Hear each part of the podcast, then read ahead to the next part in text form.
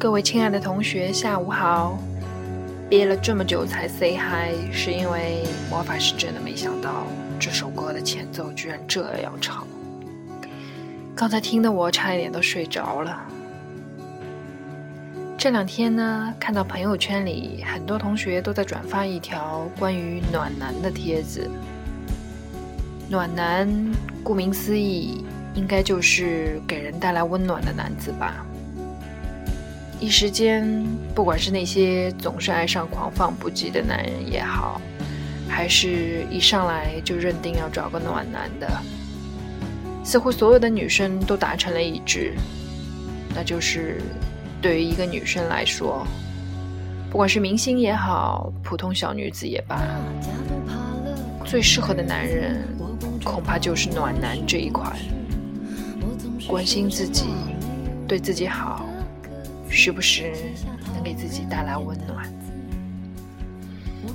听过前两期节目的同学可能有印象，在身边的同性恋人这一节里提到过一个叫做 Ricky 的男生，他是佳瑜的好朋友，碰巧跟魔法师也认识。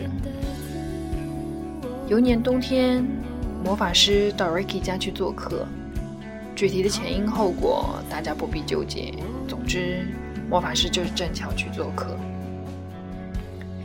进门以后， Ricky 马上让魔法师坐到舒适的沙发上，然后把自己的电热毯拿过来让魔法师捂着脚，又冲上来一杯热饮。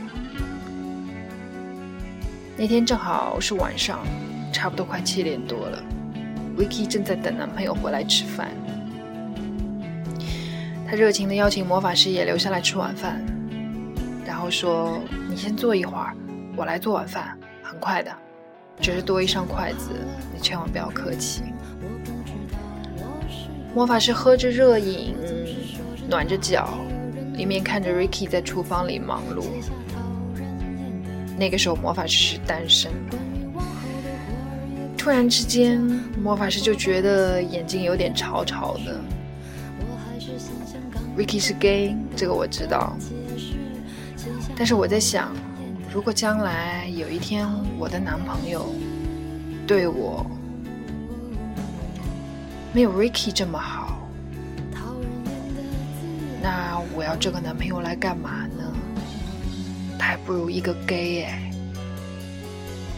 这样说并不是对 gay 有歧视，也不是说可能只有 gay 才能做到温柔体贴，只是说其实一个女生对于一个男生的要求可能并没有想象中那么高。真的，只要是一个暖男可能就已经足够了。都是题外话。接着就继续我们今天的魔镜连载系列吧。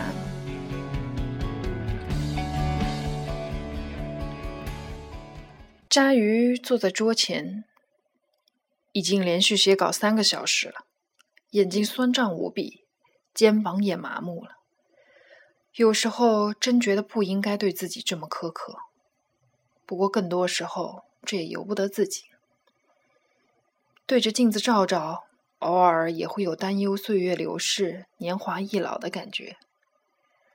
25岁，还从来没有任何恋爱经历，别人兴许会觉得，到了魔都，这样的女孩子很快就会被光怪陆离的都市生活冲昏头脑，变得利令智昏、放纵疯狂。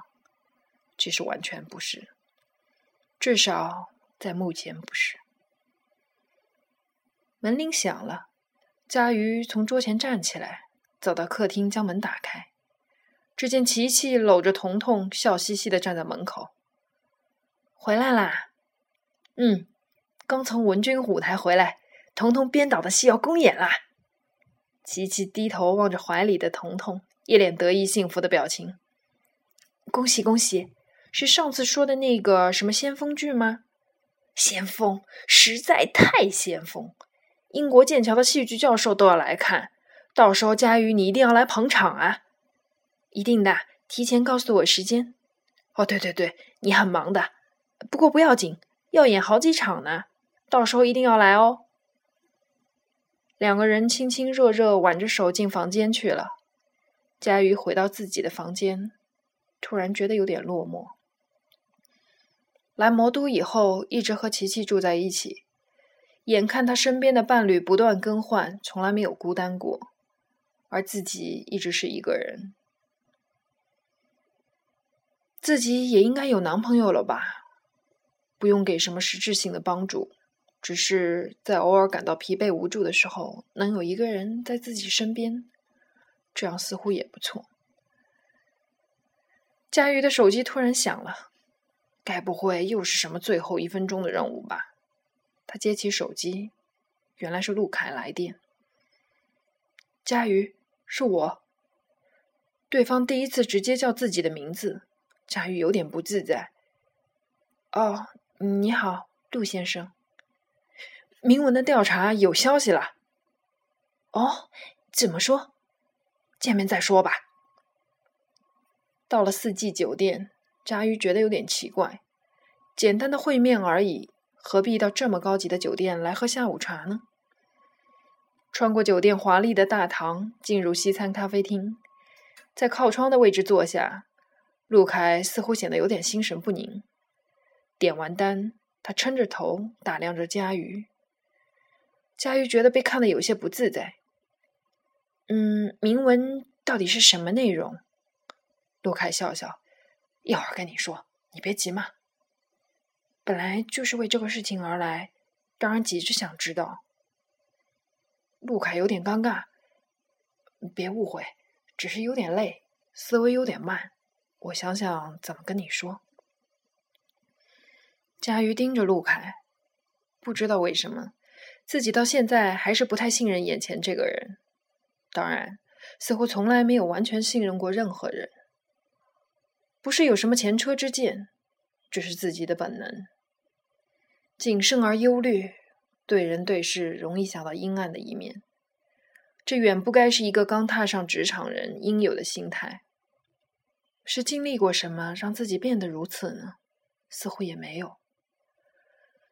是这样的，我的搭档涂建信去拜访了财大的朱教授，他是专门研究古代铭文的。那朱教授怎么说？那句铭文原来是一句诗，云遮雾绕，内有乾坤，就是说镜子里头应该有玄机。朱教授说得看到镜子才知道，但据说那个李斌已经撤拍，把镜子给拿回去了。那怎么办呀？别着急，你能不能找你那同事再商量商量？这，我想想办法吧。陆凯沉默了一会儿，又问道：最近工作还顺利吗？还可以，就是还是忙，空了可以和朋友出去玩玩什么的，适当调节调节，别太累了。在魔都朋友也不多，大家似乎都挺忙的。朋友，我也算一个吧。陆凯端起咖啡，尽量不着痕迹地问道。哦。佳瑜意兴阑珊地应了一声，令陆凯有点挫败感。不过自己之于佳瑜，到现在为止也的确只是个普通相识而已。除了这次的镜子事件，两个人什么交集也没有。陆凯突然觉得对这样的状况自己并不满意。你都有哪些朋友？一起住的女孩子啊？还有呢？没了。男朋友呢？佳瑜抬头看了陆凯一眼，陆凯有点尴尬。也没有。确实。工作太忙，也没时间谈恋爱。陆凯自言自语，仿佛替佳瑜解释着。不是，是我不想找。那为什么？我不会有喜欢的人。这怎么这么说？你喜欢什么样的人？不知怎么，自己就像那些无聊男人一样，刨根问底起来了。陆凯心里责备自己，但又克制不住好奇。这个严肃拘谨、不苟言笑的小姑娘，从一开始就引起了自己的关注。我喜欢好人。佳玉这样回答，言简意赅，不容置疑。陆凯仿佛觉得好人这两个字像一道高高的屏障，把所有的男人都隔绝在墙的那一边了。送佳玉回家，两个人到了停车的地方，陆凯将副驾驶的车门打开。来的时候，佳玉依然坚持坐在后座。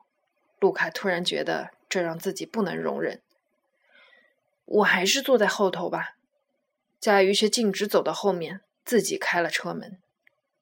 这样无理，陆凯简直想赶他下车了。重重关上车门，一路上不再说话。陆凯觉得自己真的是很生气。这个小姑娘怎么老是误会自己的好意呢？再想想又觉得是自己犯贱，何必热情去贴人冷面。到了地方，佳玉下了车，陆凯立即冲他摆摆手，再见。还没等佳玉回答，他立即驾车绝尘而去。开出去一阵，陆凯觉得心里平静了一些，想想自己刚才的行为真是幼稚可笑，为什么要这么生气呢？就因为别人误解了自己的好意？好像没那么简单。那还有什么原因呢？他想想佳玉刚才一定有点错愕，有点茫然。人家一个单身小姑娘，一个人在魔都，当然应该小心一点，这不是应该的吗？自己刚才实在没必要那么粗鲁。这样一想，心里更觉得有点对不起佳玉，简直想折回去道歉了。自己这究竟是怎么了？陆凯突然觉得心里一紧，握紧方向盘，加快了车速。奎林侦察社，涂建信见陆凯进来了，从座椅上站起来。